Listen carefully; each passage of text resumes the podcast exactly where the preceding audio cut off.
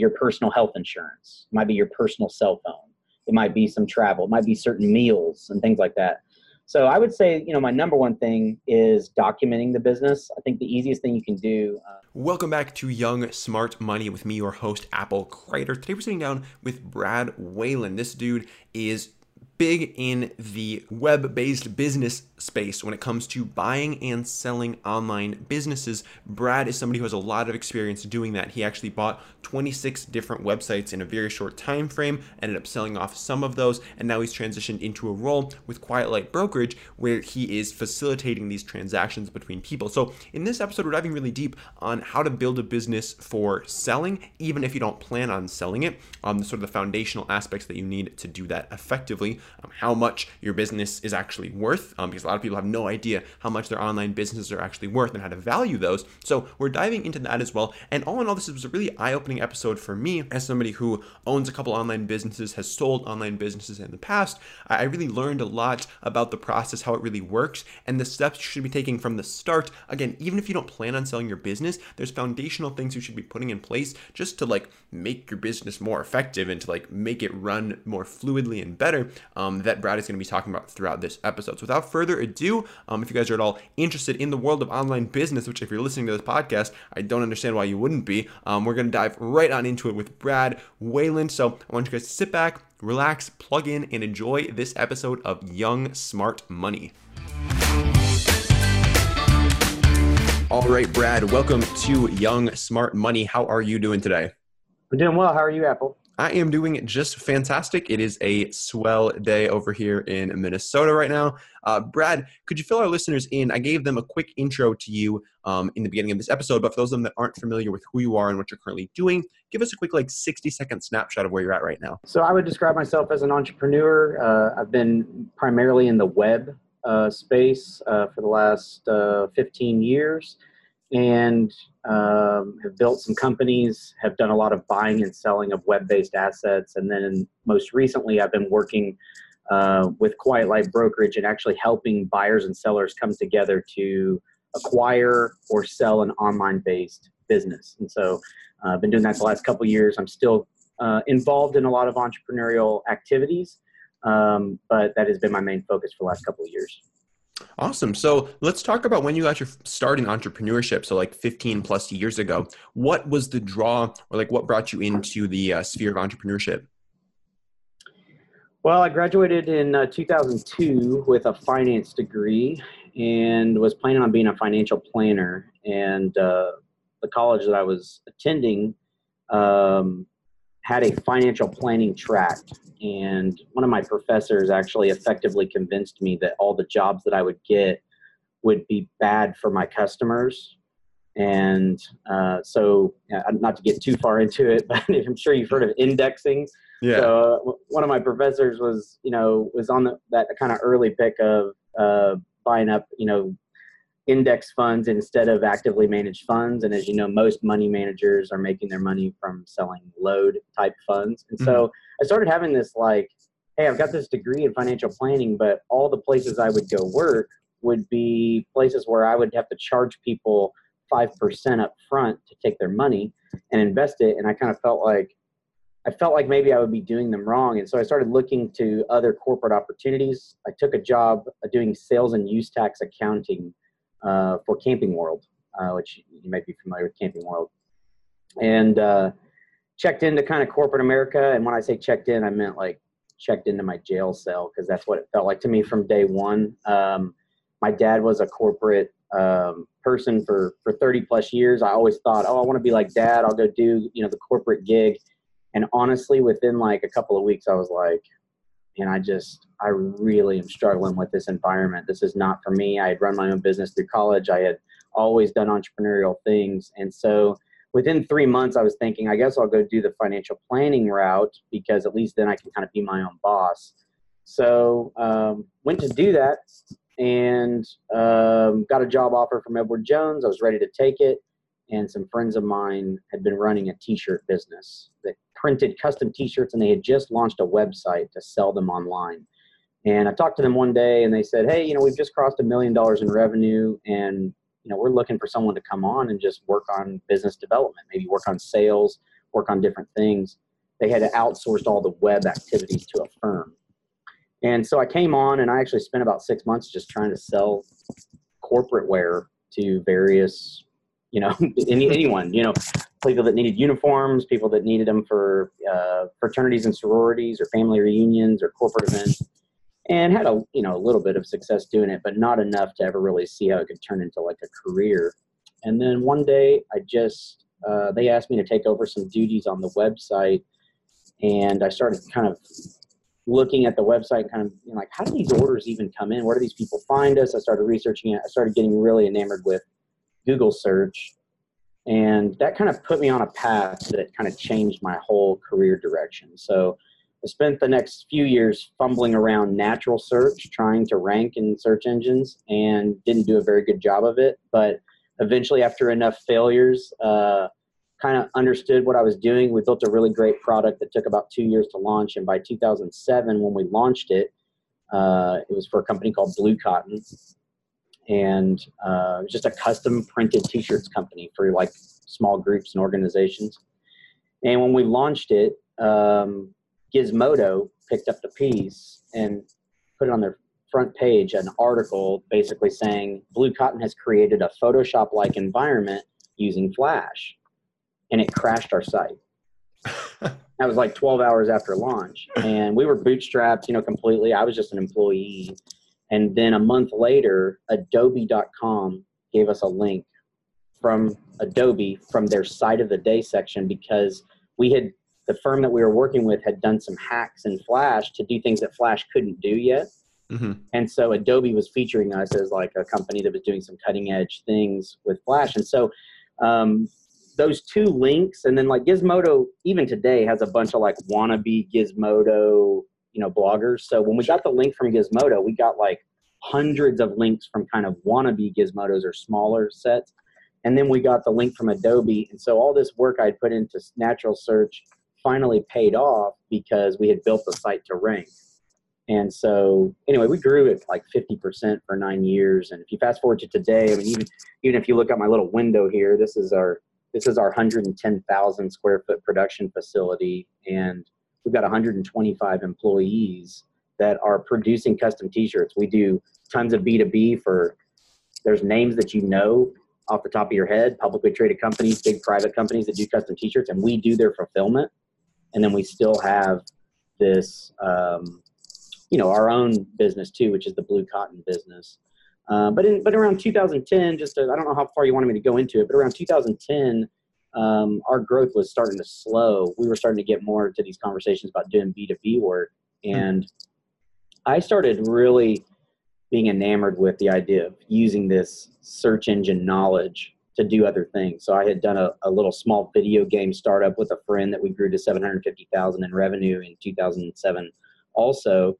And then I had bought an online tool parts business from a broker and, um, and it was an absolute nightmare. And I, I, I was so lucky to sell it to the biggest name without losing money on it because it was not a good choice of investment for me. I, we didn't know enough about tools and we didn't know all the headaches there. So uh, in 2010, I started buying content sites.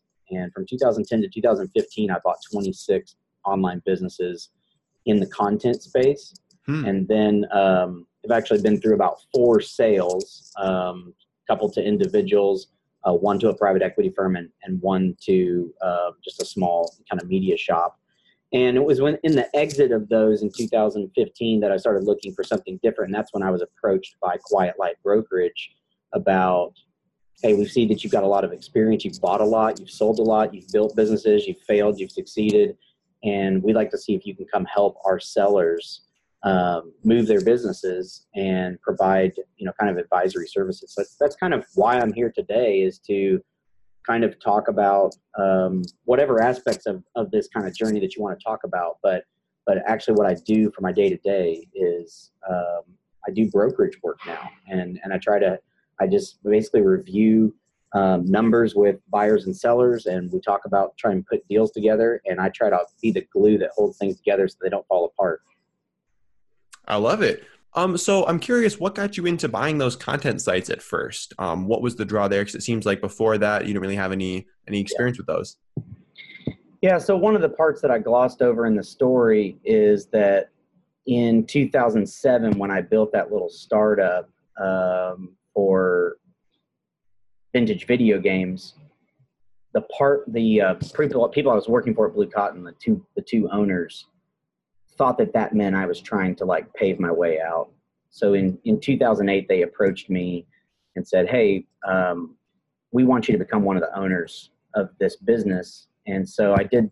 We did some selling of shares in these other assets that I owned, and we did some creative things. And so uh, I came on as an owner, um, which uh, was a good thing for me uh, on my career trajectory and, and uh, has provided a lot of opportunities for me and helped me get a lot of real estate that I wouldn't have. We've moved into three different buildings, and so we own these you know buildings and we rent them uh, either to ourselves or others. So it's it's built a nice real estate portfolio uh, for me. But um, to kind of answer your question, custom t-shirts if you don't know is a very labor intensive kind of business and yeah i would imagine uh, we we one time calculated that for an order to go out it needed to touch 22 hands from the time it came in to the time it went out i mean every order is custom that shirt you have on right now is that a retail shirt or is that a uh, something you got from I got it from a music festival, so I'm not okay. totally sure.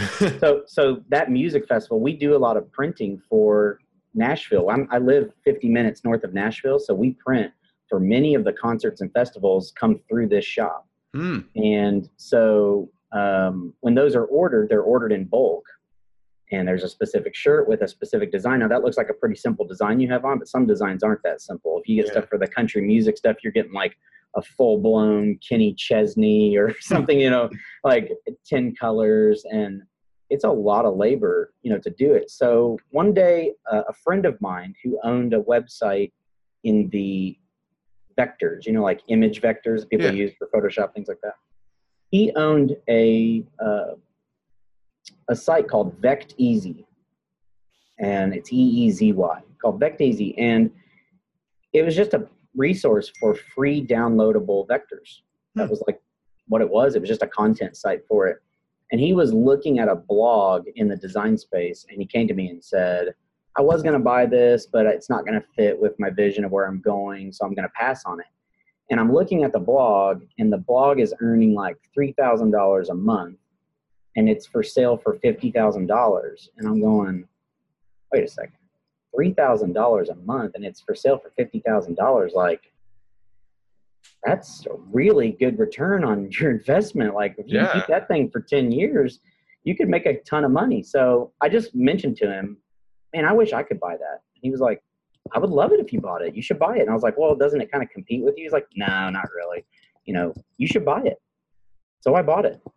And, you know, so I bought this site for $50,000 and I was just sold because a content site, and I don't know how much you talk about the content sites on the podcast, but, you know, content site is – you're managing a body of content that's relying on search primarily in most cases, and you're leveraging it with display advertising, which you don't have to do really anything for unless you really want to. and you're leveraging it with affiliate partnerships. And so the workload is like if you wake up in the morning and you feel like going and working on your content site, that's great. And if you don't, it's probably not going to see a significant change in earnings after one day. Now, eventually, you know, you can you can kill those things off too. Um, so I became enamored with the business model, and you know, I told you I bought 26. You're probably thinking, well, why did you go so crazy? Well, that yeah. was the thing. It just once I got it in my blood, I was like, this is like the most exciting money making opportunity I've ever seen. So then I started seeking out another design site after about six months, and I overpaid. I paid seventy two thousand five hundred for a site that was worth like maybe fifty. But I mm. was so desperate to get another one that eventually I just was like, I want to get one in the same space because I'm already doing some things. So I was able to leverage the same kinds of offers and things to to users. But after that, the financial markets took a bad turn and it really hit the design, the web design community, the freelancers and stuff. It really hit them hard in 2010, late 2010. And so I started getting emails from people saying, hey, I heard you're the guy that buys the web design sites. Would you want to buy mine? And so then I started looking at them, and I was I was pretty much out of money. I, I had I had exhausted uh, my resources already, so I was trying to figure out. Well, I don't even know how I'm going to buy them. So I started shooting them really low offers. Like, well, I, I don't really. It's not really a great time for me to buy, but um, you're earning two thousand a month. Okay, uh, that's twenty four thousand a year. I'm sorry, but I, would buy it if you'd sell it to me for seventeen five. And they're like, sounds good. And I'm like, okay. So I started buying them, and I went through and bought. I ended up buying fifteen sites in that space, and my my transactions grew over time. Like a lot of those came to me because I became. It's a small community. I wasn't really that well known, but I became known in that little community as someone that was buying up these, you know, certain blogs but I ended up buying some bigger things as time went on. When I got towards the end, I was buying three hundred to five hundred thousand dollar sites, and um, they were much larger kind of content sites. And that is kind of the name of the game. In content, you want to buy the biggest site you can because it's you know you're getting the traffic primarily from Google, and then you're leveraging display ads, you know, on top of it. For sure. So how are you like balancing all of those different like plates between like all those different uh, sites at the same time? That seems crazy uh, I don't know. I, I probably wasn't uh, balancing them very well, to be honest with you. I mean, I, um, of course, I still had the custom T-shirt, you know, yeah. work, and and that that led me to a, a, nice lifestyle where I could work when I wanted, and I was always willing to work. So I'm a guy that would, you know, always have my laptop with me or my, you know, uh, I didn't work from my phone back then much. Nowadays, we work from our phones. It seems like a lot of times, but but I always had my stuff with me, so I was willing to have it on. And you know, even when we watch shows at night or whatever, I'd have my laptop on my lap, and so I felt like I could accomplish a lot with a little in in a lot of ways because of the types of work that we had. We had teams that did a lot of the work at Blue Cotton on the portfolio, which is the the content based assets. I I really structured everything to where I didn't have to spend any time. So, like just as an example, I had a team of writers, and I just had very strict rules. It was like if you were in contract with me, I would say, hey, I don't have tons of time, so I want you to do 10 posts this month. Send me your titles.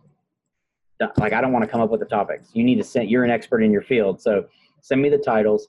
You write the piece. And, um, and then I would only pick writers that I knew were going to be writing, you know, pieces that I liked. And then a lot of times those freelance writers, they want to be paid, you know, when they get the piece done. But that means if they do 10 articles, that I'm giving them 10 payments and that's just a lot of time. So I would say, look, if you want to work for me, I'll, I'll pay your rate, I'll do this, I'll do that, but I want to pay one time a month.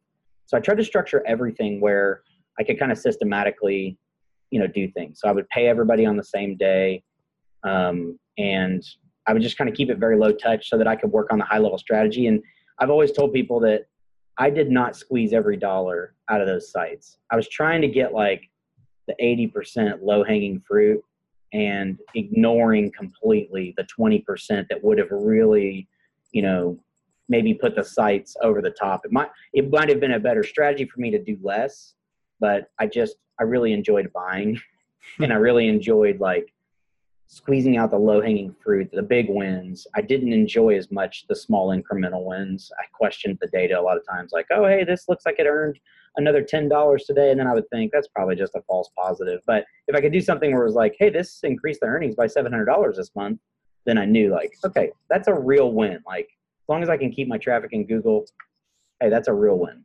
Hmm. So how are you finding these writers and like what what were you looking for in in a person to know if they'd be a good fit for you? Yeah, so in the web design space, where I had that's where I had writers. Um, at the time, we didn't have. Of course, there was versions of Upwork, you know, and things like that. Um, they weren't the same. Like Upwork is has acquired. I don't know which one's which, but there was Elance, and there was. I mean, there were so many of those, mm-hmm. you know, forums. But um, I actually found that uh, a lot of the sites had writers that they had used. So mm-hmm. the web design space, um, everyone worked with the same ad platform at the time. It's called Buy Sell Ads, which is still a company today. And uh, the owner of that, Todd Garland's a good friend of mine. But um, so I would get, that's how I would go out and like source deals. So after I kind of got through the bad economy stuff, I would go out and just walk, look through buy sell ads at the web design, design and development, graphic design categories. And I would just email them all and say, hey, if you ever want to sell, let me know. But every time I would acquire a site, there would be names that were kind of attached to it historically. So I would have their emails and I would see, hey, do you, would you like to write?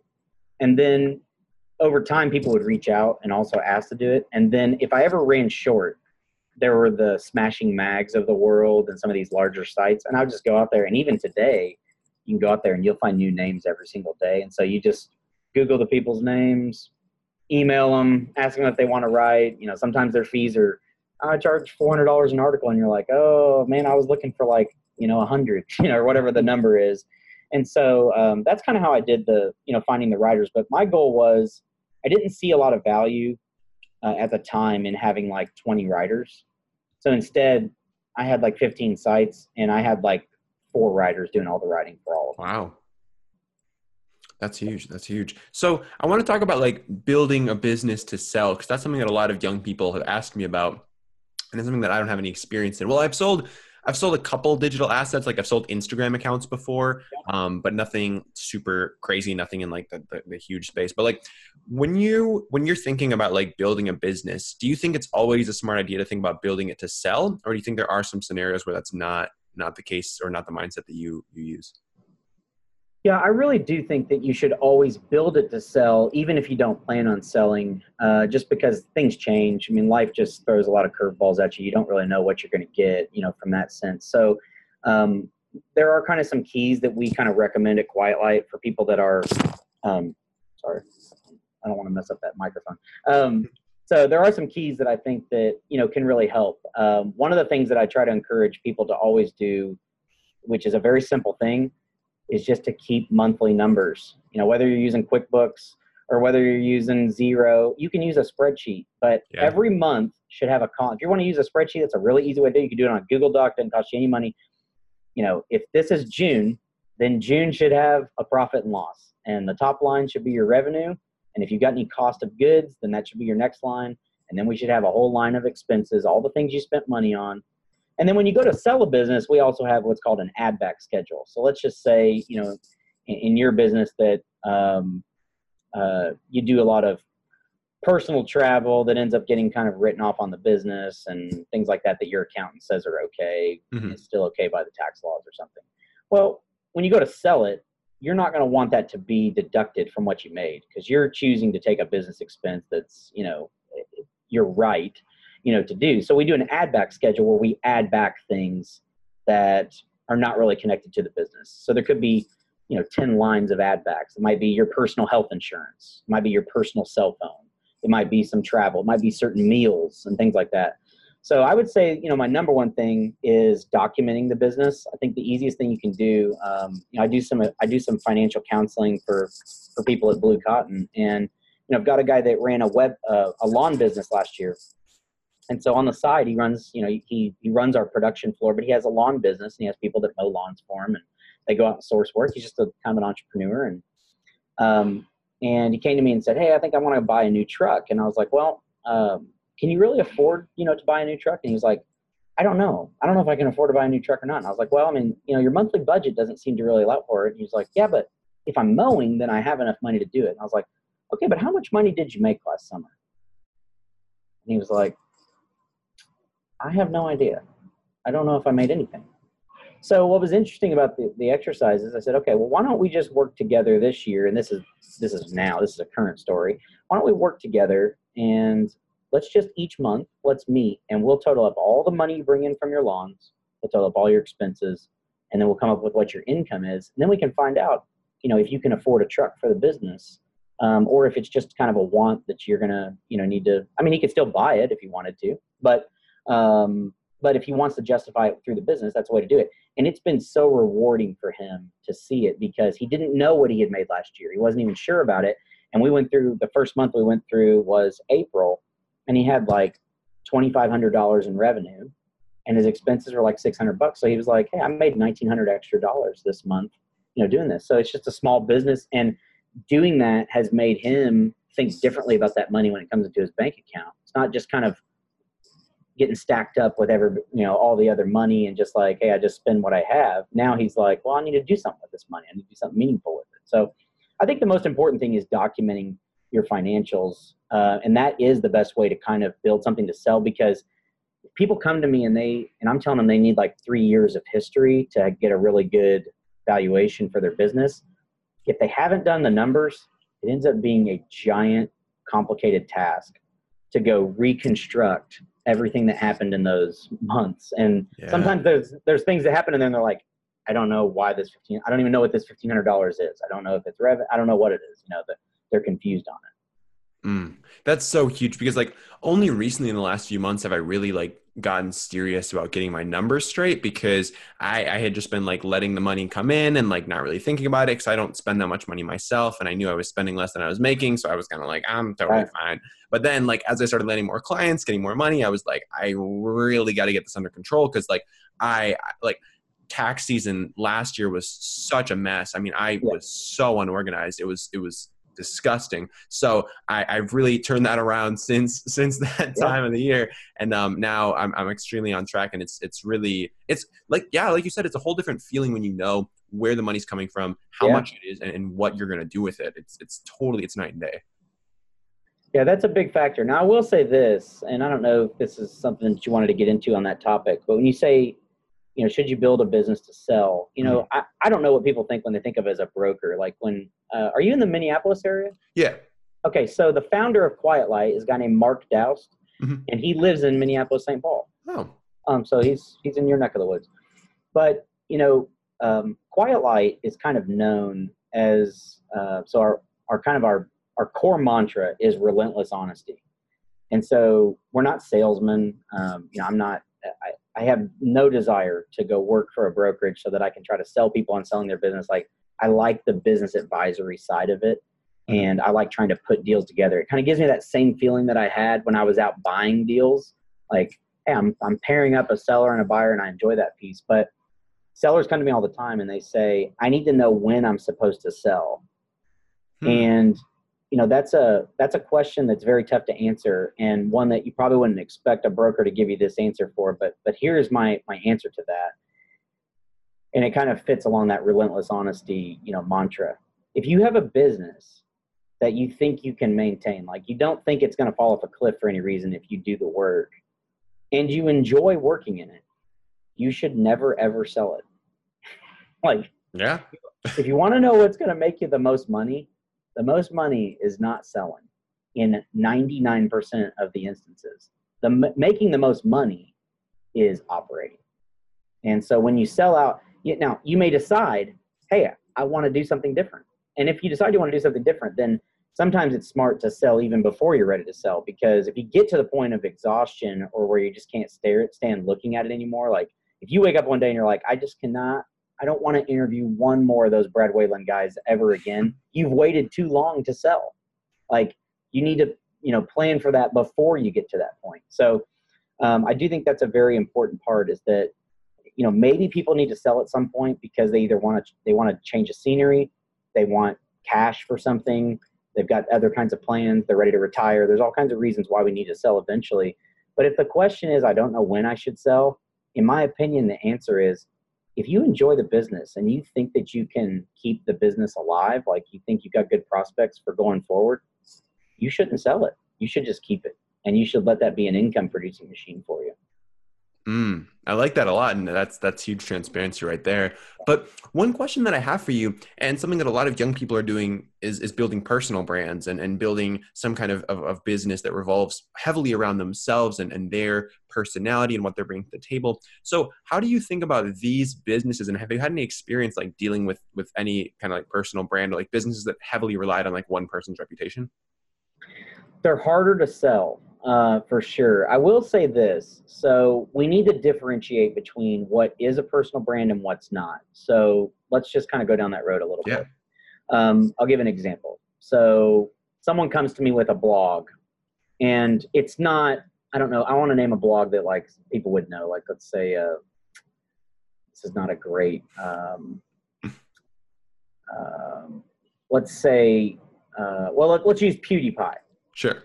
Okay, so so if Pewdie wanted to sell, uh, there's some traffic there, and so it would kind of work. But I mean, we we probably would assume that the brand would suffer greatly. Yeah. Okay, so so that's an example of like a true personality that's come on, built a brand, and it's like if they're gone, it's probably not going to do you know very well going forward. However, when you're talking about web-based assets, what you have is you have these blogs. Like I had a I had a lady who had a blog that was about divorce, Hmm. and she wanted to sell it. and she had her picture on it and it was like her waving and it's like all this advice about divorce but all the rankings in google were articles about dealing with divorce and so when buyers would look at the site they'd be like oh i could never take over this site because this person is the brand well the thing is that person isn't the brand like i could remove her image from the site and it would rank on its own for forever without any problem at all because Google doesn't care about her. And you can even verify that by kind of seeing the relevance of the name of the blog versus the relevance of her name, different kinds of searches you can do. So I think in the situations where you have a personality, um, even your podcast, it's it's built around you right now. Yeah. Now, what people do is over time, like take, uh, you ever heard of Dave Ramsey, the financial yeah. guy? Okay, so Dave Ramsey for years did financial counseling, and he did a three-hour show. And I don't really follow, you know, that space that much, but I've noticed over the last few years, he's not the only guy now. Nope. What they've done is they're like, okay, we've built this big brand, so let's start plugging people in so that he can leave. Yeah. I mean, that's all about his exit plan is about I got to build a brand that's about giving good financial advice to people and helping them with their personal finance. And so he's paid his way out. So I think you kind of have to recognize that. Like you said, you've sold some Instagram accounts or even Twitter accounts. Like there was a there's an account that's a, a parody account that Blue Cotton fulfills for, and it's about golf. It's just a golf account, and this kid, you know, came up with this parody golf account, and they, he shows videos of people like making crazy shots or doing funny things, falling into the water after they, and it's very funny. And it for people that like golf, it's it's an interesting, you know, kind of thing. But he makes like twenty five grand a year from this parody account from T-shirt sales, and Blue Cotton does the fulfillment for it. So it's not tied to him at all. It's just tied to the account itself. So I do think, like, especially with Instagram, I would guess that you're probably talking about situations where it probably is heavily tied to the person themselves. Mm-hmm. And I do think those are assets that are really difficult to sell. And so if you're going to go down that road, I'm not saying that it's impossible to sell it, but I would say just kind of understand that you're making your money along the way. As long as you're willing to work in it, as long as you're willing to hustle, and do the things, that's where you're making your money. You're probably not looking at some huge exit unless you're able to build it into such a brand where you can start bringing in, you know, different people to kind of help enhance it. You know, like the Dave Ramsey thing, you know, that's a long standing, multi million listener kind of platform. And so when they decide to bring somebody in, they can have a real voice and like transition some of the audience off to that person. Harder to do that when you're talking about an individual Instagram account that you figured out how to monetize to a few thousand dollars a month or something like that. Absolutely. So, what are some of like the structural pieces that you think are really important when it comes to like building that foundation of a business that you eventually want to exit? Like, what are some of the things that people should be thinking about from the beginning of like the pieces they should be putting yeah. in place?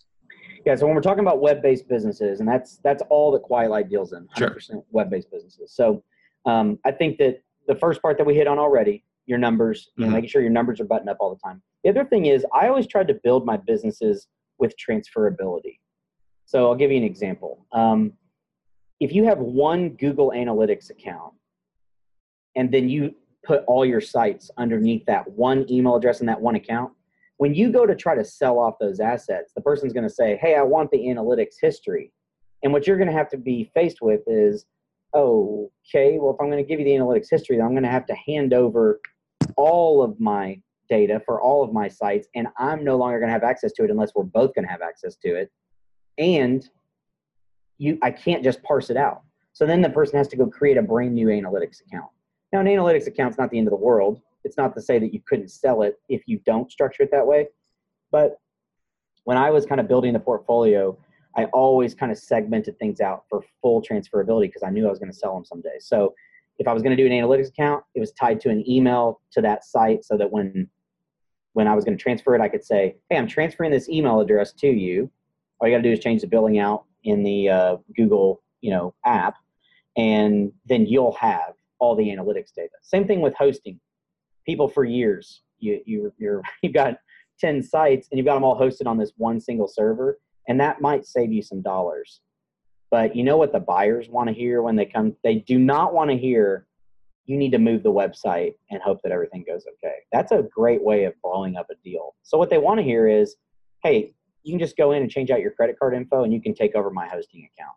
So uh, on those sites that I had, I had them on individual hosting accounts across the board because I wanted them to be fully transferable depending on what I might want to do. So I think you've got to build it for transferability, you know, from the get go.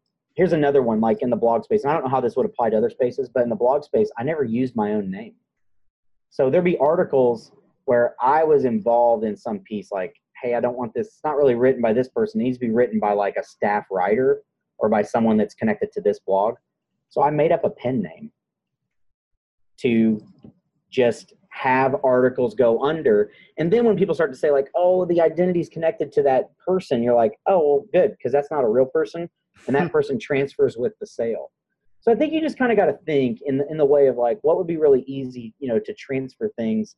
Um, another thing that we run into that's that's problematic is the commingling of business funds. So, mm. um, you know, if you have one bank account and all your business income goes into that and all your other income and personal expenses come out of it when someone's trying to verify that in due diligence when they've come under contract they might question your numbers whereas if you just segment everything out have separate bank accounts have if you've got two businesses you've got two distinct sets of where the income comes in and goes out commingling of businesses is a real problem when trying to sell and it's a very large problem for what's called SBA. I don't know if everyone ever talks about SBA on your show, but uh, that's Small Business Administration Loan.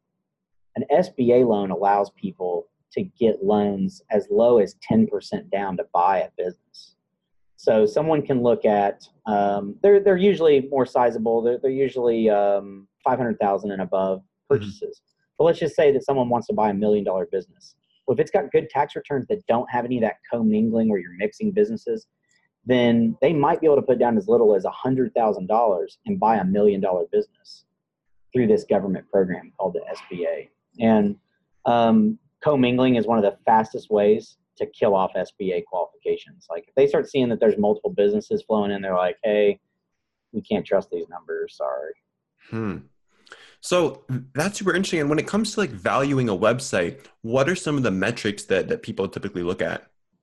Okay, so um, the value of a website lives and dies by the trailing 12 months seller discretionary earnings. So just not to confuse anyone, but seller discretionary earnings is just your net income for the business plus those ad backs we talked about. You've got your personal insurance or something like that on there. So it's really your net income, but it's your net income plus things that aren't really related to the business that might be expenses. So the valuations live and die by that trailing 12 months. So if you were selling a business today and we're on June 26, since June's not done, we would be valuing it based on July 1 of 2018 to June 30th of 2019. Or I'm sorry, since June's not done, we would be valuing it based on June 1 to May 31 once we get four more days in for this month, uh, then then we'd be valuing it based on um, that trailing 12 month year. So that's the first thing is knowing that like, hey, I need to have a really good year the year I'm going to sell. Like I don't want to take on expenses that are not smart for the business, take on advertising that I don't know will work, things like that. You want that trailing 12 months to look really good. The other thing is the trends. What do the trends look like? So if you have a business that's got a three year history and the trends are down. You made a hundred thousand three years ago, then you made eighty thousand, then you made sixty thousand. You are not dealing with a highly sellable business, and that will drive the multiple down. Like a multiple for something like that that was e-commerce or or content or something like that might be like two times. It wouldn't be a very good multiple. Whereas if you've got if it was the reverse of that, you've run it for three years, you got sixty thousand in earnings, eighty thousand in earnings, and now you're at hundred thousand in earnings, and the prospects for the future look good. On an e-commerce business like an amazon based business or something you might sell that for over a three times you know multiple. Um, and then it, it, just depends on the industry. There's different multiples for different industries. Like uh, software as a service businesses saas you know type models sell for much higher multiples. We sell those between most of them sell in the four times trailing 12 months earnings but we've sold some as high as six or seven um, just based on you know they're very hot right now content's really hot right now content um, you know, a couple of years ago was selling around three, 3.2. I've sold several at 3.5 to four recently um, because people are really wanting content because they're proving to be very long-term assets, you know, for people. The Amazon businesses, as they're getting larger, they're becoming a more, a higher multiple. Amazon businesses used to move at about a 2.5 multiple if they had steady trends. Now they're mainly moving at higher two point, like 2.8, 2.9. But if you get the income up above 500, 750,000 a year, those are pretty large stores, but the multiples are going up. They're 3.5, they're four, um, starting to get into some pretty high multiples for financial buyers. Wow. And just to clarify for our listeners, that multiple is of the trailing 12 month? Trailing 12 months earnings. So your actual, so if, if you got $100,000 in revenue and you've got $50,000 in profit, um, that profit number, which would include those add backs, like we mm-hmm. said, the seller discretionary earnings, we would take that $50,000 times three times or times two and a half times. Um, so that, that's kind of the, that's kind of the way that's calculated. It's always calculated on earnings. Huh, I love it. Well, uh, it's been a pleasure so far. I do have some questions though that I'd like to ask all of my guests, Brad, before we do wrap up the show. So, are you feeling ready for those? I'm ready. All right, let's dive right on in. The first of which is some, what is something that genuinely has you excited right now? It could be in your business, in the wider realm of just like internet-based businesses, or like just what's got you fired up. There's two things that me fired up. One's business related, one's not. Um, what I'm fired up right now is seeing this seeing this industry, the buying and selling of websites, grow up before our very eyes. Just five years ago at Quiet Light, they dreamed of could we ever sell a $1 million business? It was like something they sat around a table and thought, hmm. is there a chance that we could do it someday? And today we're averaging almost a million dollars per transaction. Wow. So we're seeing this space grow up very quickly. The money is still, the returns in web based businesses are just very high. Whether you're doing a podcast, podcast has lots of opportunities to make money, or whether you are doing content sites or doing software as a service. So I'm excited about that. Outside of it, kind of my pet project for the last five years is I love cryptocurrency and love following that space. It's a it's it's a it's a very uh, interesting emerging technology, and I think that uh, people don't really understand the impact it's going to have on the world. Um, and I think we're watching that thing just change so quickly, and it's been a lot of fun to kind of watch that uh, develop over the last. I've only been involved in the last five years, but it's been going for about ten years now. Yeah. What are some of your favorite cryptos that you're watching right now?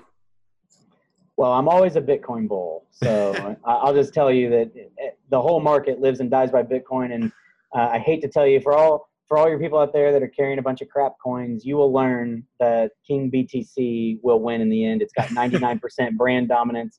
It's got 10 years of proof of you know of its of working, but um, still do love to see the project. You know, Nano is a coin that I think is an, an unbelievable coin. It's doing unbelievably poorly in the price charts, but Nano is a free. It's a way to transact for free. It wants to go head to head with Visa and Mastercard. Hmm. So when you look at Nano, like you can buy a Nano coin for a dollar forty today. But what's amazing about Nano is if you and I had our Nano wallets out right now and I sent it to you, you would receive it as quick and easy as a text message. And it comes it confirms the transactions in less than 30 seconds it doesn't have any mining which a lot of bitcoiners would tell you that's a bad thing that it doesn't have mining but it uses proof of stake to kind of confirm transactions and it's free there's no cost so the benefit you know people are like well if it's for having nothing's free there's no such thing as a free lunch well we do have to have some people run nodes for nano to work but just think about the retailers of the world that are processing Visa, MasterCard payments, or even American Express for between 2 and 5%. If they were willing to run a few servers to try to help confirm transactions, you're talking about instant payments for free. And you're talking about 2 to 5% being added to their bottom line instantly overnight. So we're going to see this technology, you know, Bitcoin and other cryptocurrencies, they are not, this is not a technology like anything we've ever seen. It's a protocol level change. So it's like the internet. It's not when people think like, oh, Bitcoin, I'm, you know, you can't call the chief strategist of Bitcoin to come in and explain what's going on. Congress can't call in Bitcoin to testify. You know, Facebook's launching a coin in 2020 called Libra, and they announced it last week, and they're already being called in to testify. Who are you going to call in to testify about Bitcoin? It's a completely decentralized protocol and so um, it's going to grow up and it's going to do amazing things and you know today people probably think it sounds crazy to talk about it and you'll ever talk about you know if you talk to a bitcoin bull and they say well what will the price of bitcoin be and they'll say well eventually the price will be a million dollars a coin and they're like no you're crazy then they gloss over but honestly if you really kind of study the protocol and see where it's going and how it's kind of come into existence and how it is a way to protect your money from governments watering them down by printing money um, in endless cycles, which is what they've been doing since 1971 when we didn't uh, attach ourselves to the gold standard anymore.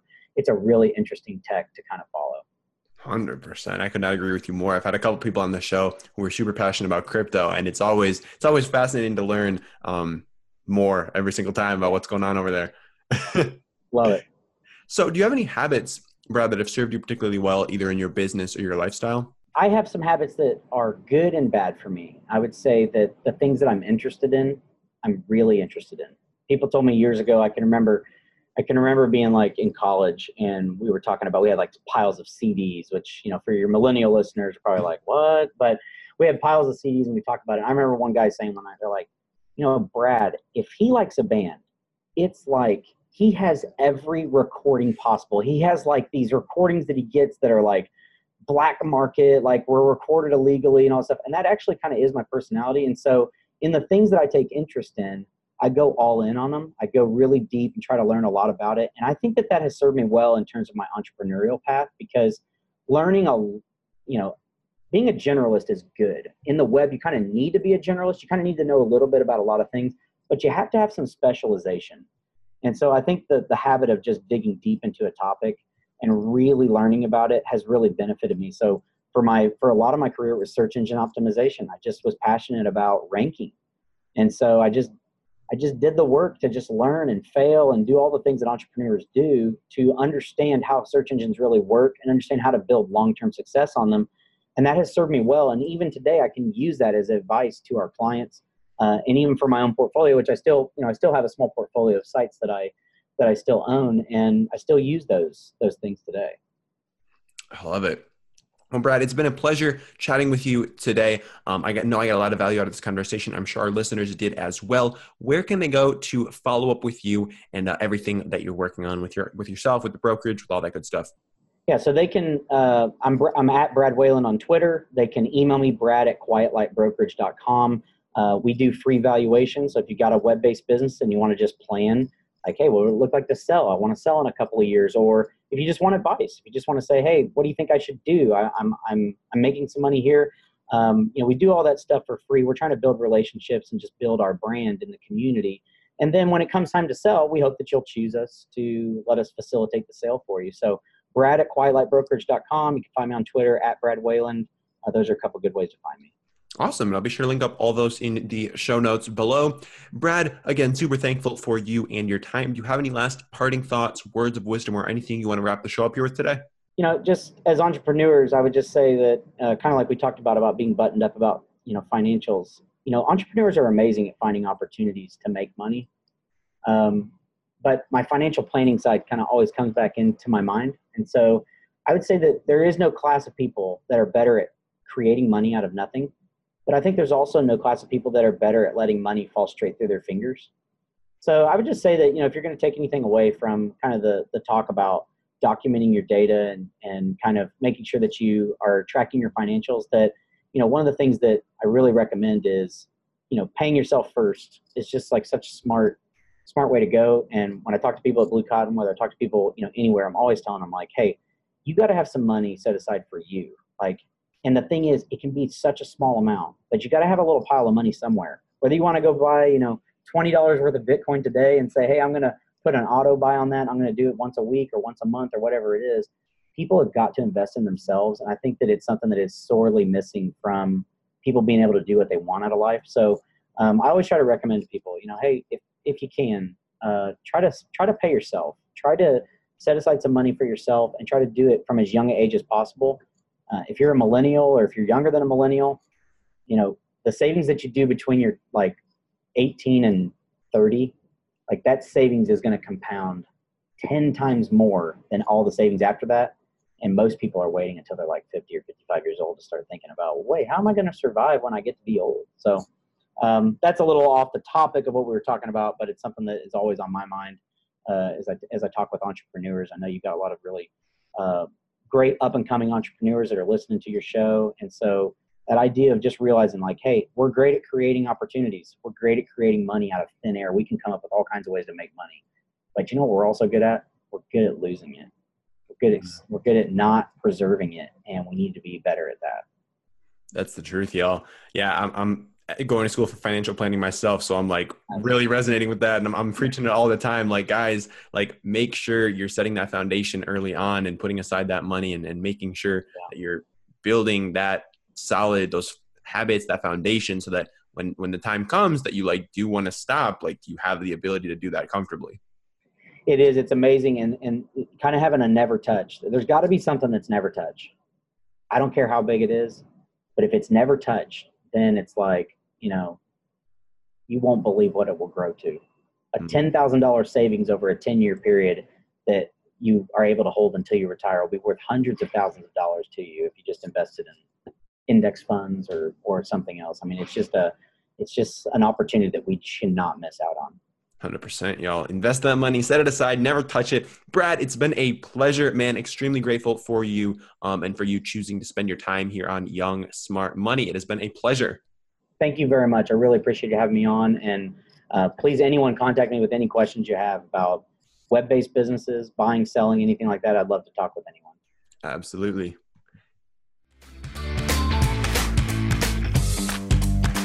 Well, there we go. Another episode of Young Smart Money in the books. Glad you guys were here to spend it with us um, and really soak up as much value as possible from the guest of the day. Now, if you guys haven't already left us a review on iTunes, I know I say it at the end of every single episode, but I really do love those reviews. We've got nearly 200 at this point, which is absolutely amazing. It's crazy to see that we're reaching hundreds of thousands of people with the podcast, and that some of you guys have actually chosen to go out of your way, take five seconds, and write us a review. Means the absolute world world to me. And again, if you guys don't know where to find the review section, because a lot of you guys hit me up and you're like, I want to write you a review. I, I love Young Smart Money so much, but I don't know where to write the review. You just scroll all the way down. You go to Young Smart Money, you scroll all the way down past all the episodes, past nearly 200 episodes, and you find the write a review section. You leave me all of your thoughts, all of your genuine, heartfelt comments about the show. I read them all, I digest them all. They get me going every single day. So I really appreciate that. And the last thing that I want to say to you guys before we wrap up here is I want you guys to take action. Okay. You just spent nearly an hour